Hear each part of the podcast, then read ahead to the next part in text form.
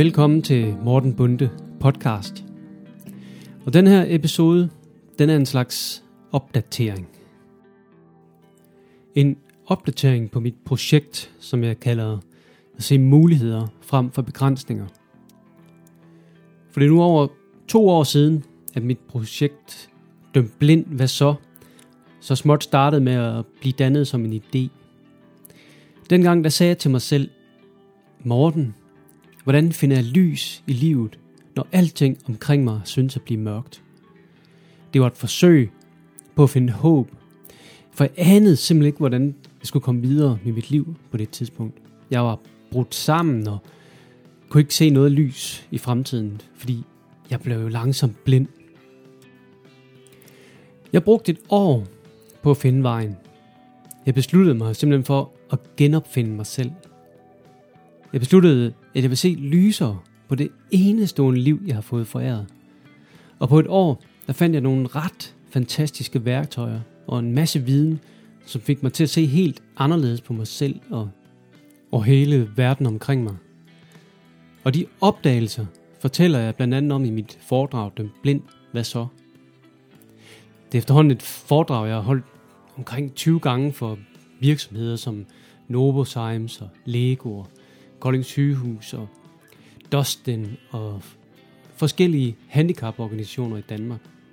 Og mange foredrag er booket i fremtiden. Jeg vil med mit projekt også gerne vise mine to drenge, at de kan skabe lige præcis de liv, de ønsker sig, hvis de bare tør at drømme. Og for at vise dem det, så måtte jeg jo gøre det selv. Men lad mig lige prøve at spole nogle år tilbage. Faktisk helt tilbage til 2002. Fordi der, der fik jeg konstateret en sygdom, der hedder retinitis pigmentosa. Jeg var 29 år gammel, og det var faktisk noget af, noget af et chok. Fordi den her sygdom, den er uhelbredelig. Og den gør, at man langsomt mister synet.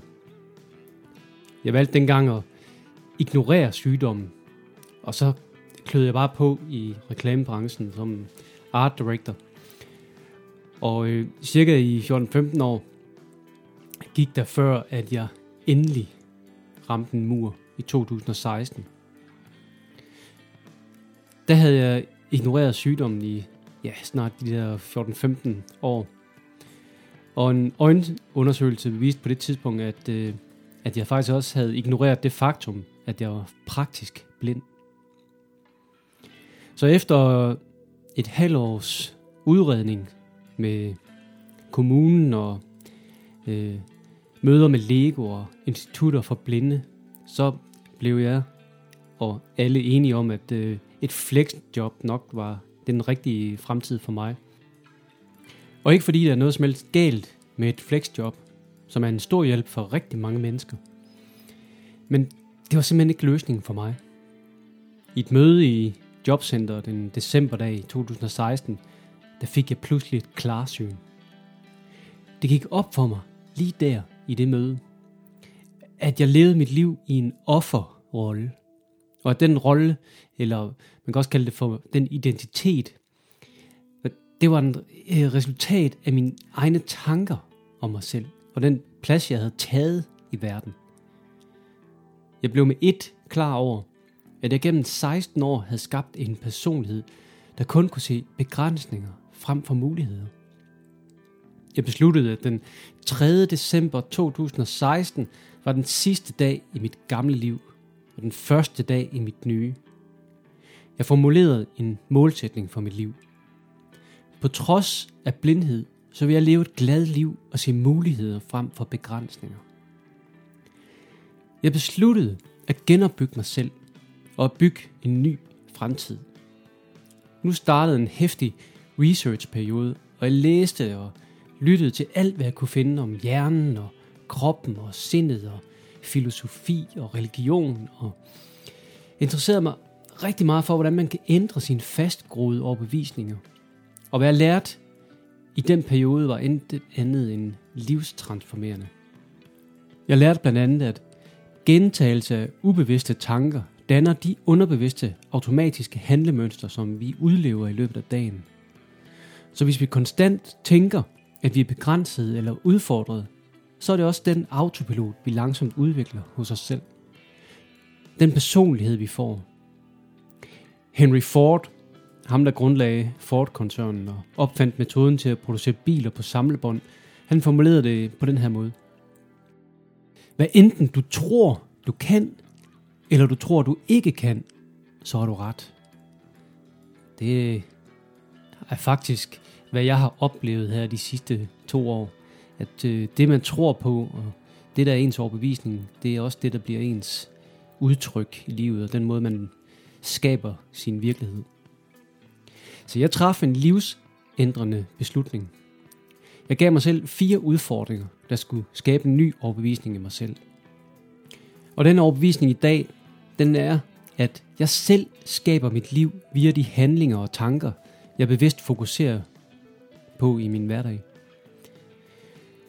Jeg lærte også, at vi i 95% af vores hverdag handler ud fra gamle programmer, lærer i underbevidstheden. Og at vi kun i 5% af tiden er bevidste og træffer bevidste beslutninger. Jeg opdagede også, at de sølle 5% bevidsthed bliver brugt på at bekymre os og tænke og gruble. Og meget sjældent er vi nærværende og opmærksomme på nuet. Og hvornår er det nu lige, at vi kan træffe beslutninger, der kan transformere vores liv? Det er jo lige nu. For nu er det eneste, der virkelig eksisterer. De fire udfordringer, de skulle lære mig at være opmærksom på, når autopiloten den reagerede på frygt. Jeg kalder mit projekt for projekt Udfordre begrænsninger. Den første udfordring skulle være mit første skridt mod at danne en autopilot, der kunne se muligheder frem for begrænsninger. Jeg udviklede en teknik til at opdage mine ubevidste negative tanker i hverdagen, og jeg kalder teknikken for dyt-byt tankelejen. Og den skulle have sådan et skørt navn, fordi det skulle være sådan en underlig sætning, der poppede op i mit hoved, hver gang at jeg havde mit fokus på det, som jeg ikke ønskede mig, frem for det, jeg ønskede mig.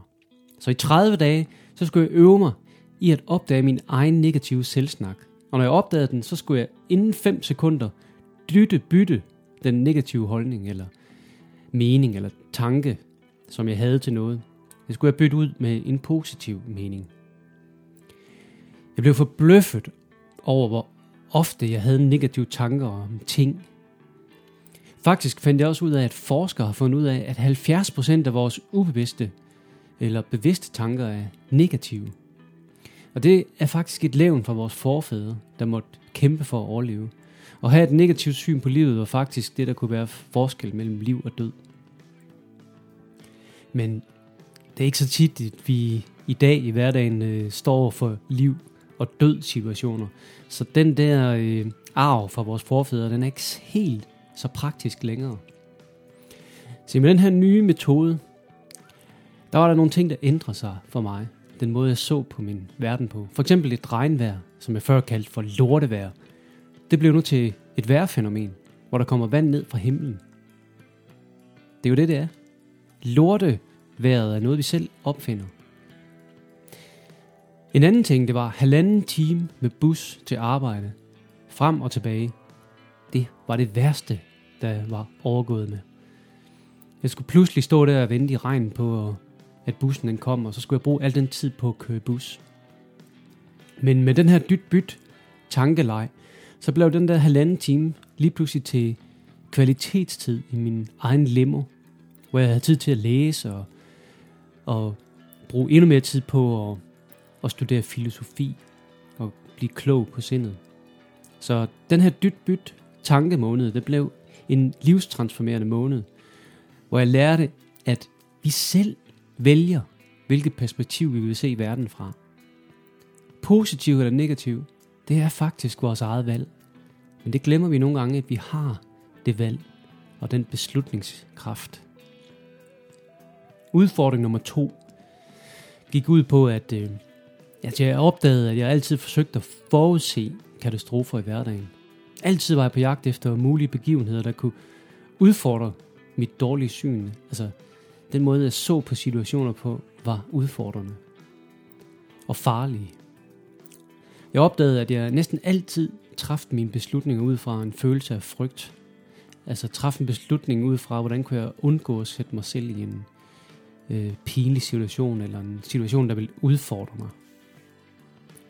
En dag besluttede jeg for at springe i faldskærm. Jeg hader højder. Og så ville jeg prøve og lægge mærke til, hvordan frygt tog form i mig frem til springet. For jeg besluttede at springe til jeg sprang, hvor der måtte ikke gå mere end 14 dage. Og igen brugte min dytbyt tankeleg, hver gang sindet og tankerne opfandt en eller anden grund til, hvorfor jeg ikke skulle springe. Og jeg lærte, at øh, ting, vi ofte, og som jeg ofte gik og frygtede, og som jeg øh, hele tiden prøvede at undgå, faktisk nogle gange kan ende med at blive de bedste oplevelser i livet. Og at sige nej til nye udfordringer og muligheder, det er faktisk at sige nej til livet. Og sige nej til det nu, der altid dukker op foran dig. Min udfordring nummer tre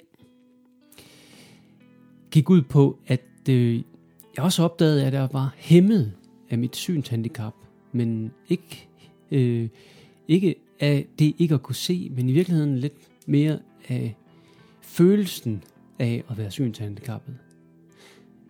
Med kun 4 grader syn, så er der rigtig mange ting, der er kompliceret i min hverdag. Og tit så stod jeg i situationer, hvor jeg øh, godt kunne bruge hjælp, men jeg var alt for stolt eller for stedet til at bede om hjælp. Jeg ville ikke udstille mig, for jeg skammede mig over at være synshandicappet. Og selvom det ikke giver særlig meget mening for de fleste, øh, for rigtig mange siger, Morten, det kan du jo ikke selv gøre for, men det var ikke sådan, jeg havde det inden i mig selv. Jeg indså nu, at jeg måtte ændre denne øh, automatiske beskyttelsesmekanisme øh, mod afvisning. Jeg besluttede, at jeg måtte øve mig i at føle mig udstillet.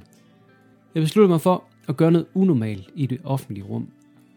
Og jeg kom på ideen at lægge mig fladt ned på ryggen, midt på fortorvet på et befolket sted, og så bare tælle til 30 og nyde det, mens folk bare vadede forbi mig. Jeg skulle så prøve at lægge mærke til alle de impulser, der kom fra kroppen, som faktisk prøvede at stoppe mig for at gøre det der pinlige noget, jeg havde gang i. Og så skulle jeg blot smile af de impulser og kramme dem og bare acceptere, at de var der. Det var et ret skørt projekt, ret grænseoverskridende. Men det lærte mig en vigtig ting, at de eneste begrænsninger, jeg møder i mit liv som synshandicappet, er de begrænsninger, jeg selv skaber i sindet. Min udfordring nummer 4 var faktisk en af de første udfordringer, som jeg fandt på.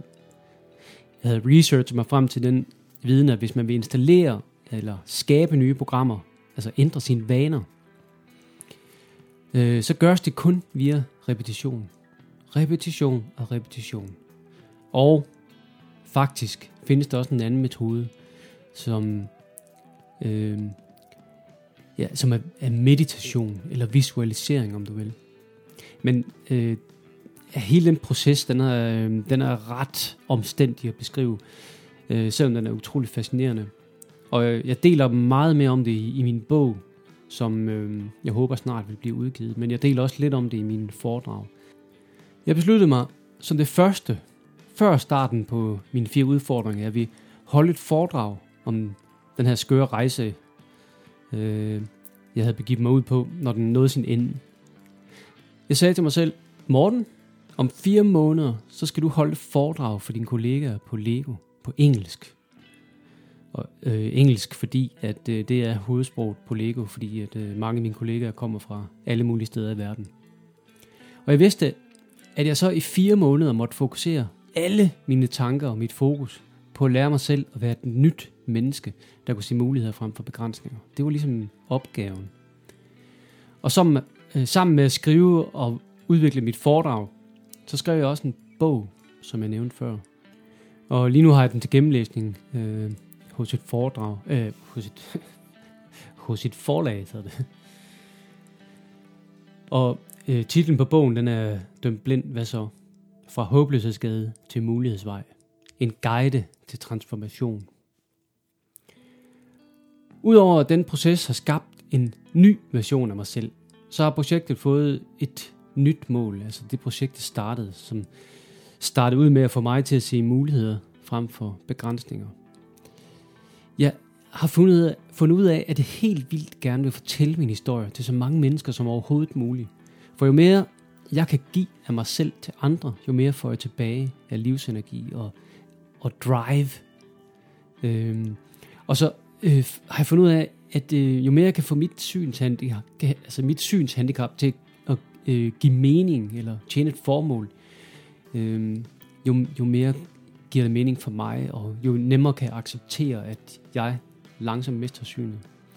Så jeg vil gerne fortælle alle andre, der måske går og tvivler på deres egne evner i hverdagen, at, at vi faktisk kan aktivere indre ressourcer, som vi ikke anede, vi havde. Så min historie, den er en historie om at beslutte sig for at skabe det liv, du ønsker dig. Og når du starter den proces, så vil det sprede sig til din omverden, som ringe i vandet. Og jeg kan allerede mærke, at mit eksempel på selvledelse har spredt sig som ringe i vandet.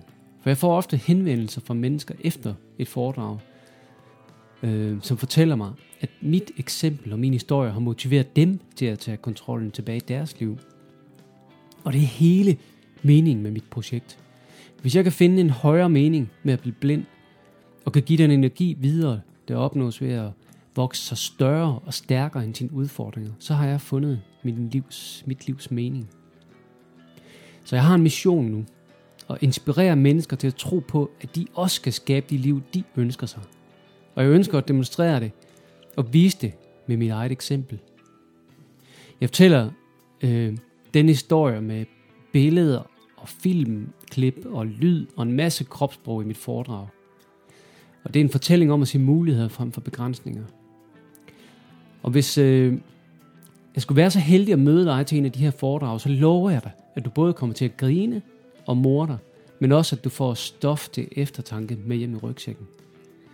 Jeg opdagede, at den historie, vi går og fortæller os selv hver dag om os selv, det bliver til vores liv.